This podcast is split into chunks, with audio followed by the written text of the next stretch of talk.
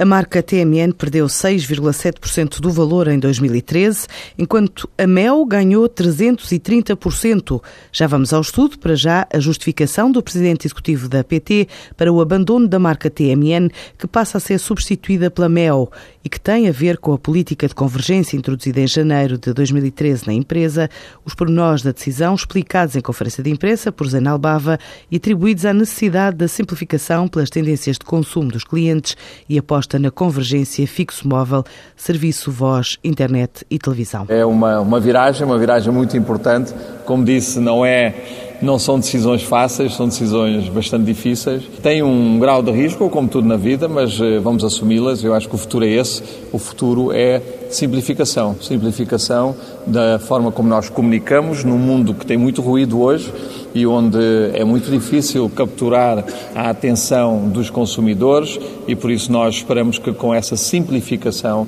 nós possamos ser mais eficazes na comunicação de porquê é que devem ser os nossos clientes e também eu espero que esse, essa simplificação leve com que a interação dos clientes com a nossa empresa melhor, fique cada vez, eh, diria, mais fácil e que isso se transforme rapidamente numa vantagem competitiva estrutural da nossa empresa, como a fibra se transformou, como o 4G se transformou, etc, etc. A PT diz que em apenas um ano a Mel conquistou um milhão e meio de contratos e sublinhou que esta marca será a partir de agora líder de mercado na rede móvel com uma cota de 46,3%, já o sendo na oferta de serviços triple play, serviço de televisão, internet e telefone fixo, com uma cota cota de 47,2%. De acordo com um estudo da consultora Brand Finance, a marca TMN foi avaliada em 332 milhões de euros o ano passado, mas estava a perder valor há vários anos, enquanto o valor da Mel aumentou mais de 330%. Ou seja, de acordo com a lista das 500 marcas de telecomunicações mais valiosas do mundo, a TMN valia em 2013 menos 6,7% do que no ano anterior. Já a Zone ganhou 2% do seu valor, passando para os 207 milhões de euros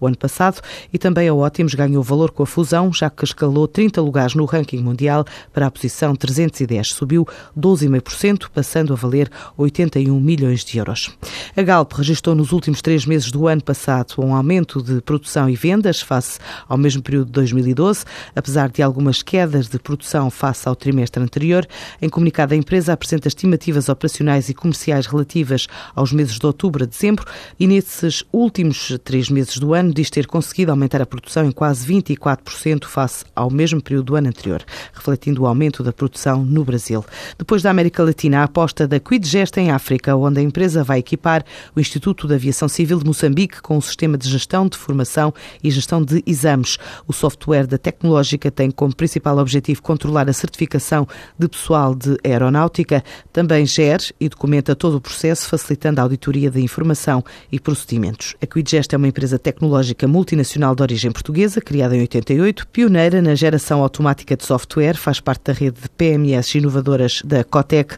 tem empresas já constituídas em Portugal, Macau, Timor-Leste, Moçambique, para além de parcerias no Reino Unido, Angola, Brasil, Alemanha, Polónia e El Salvador.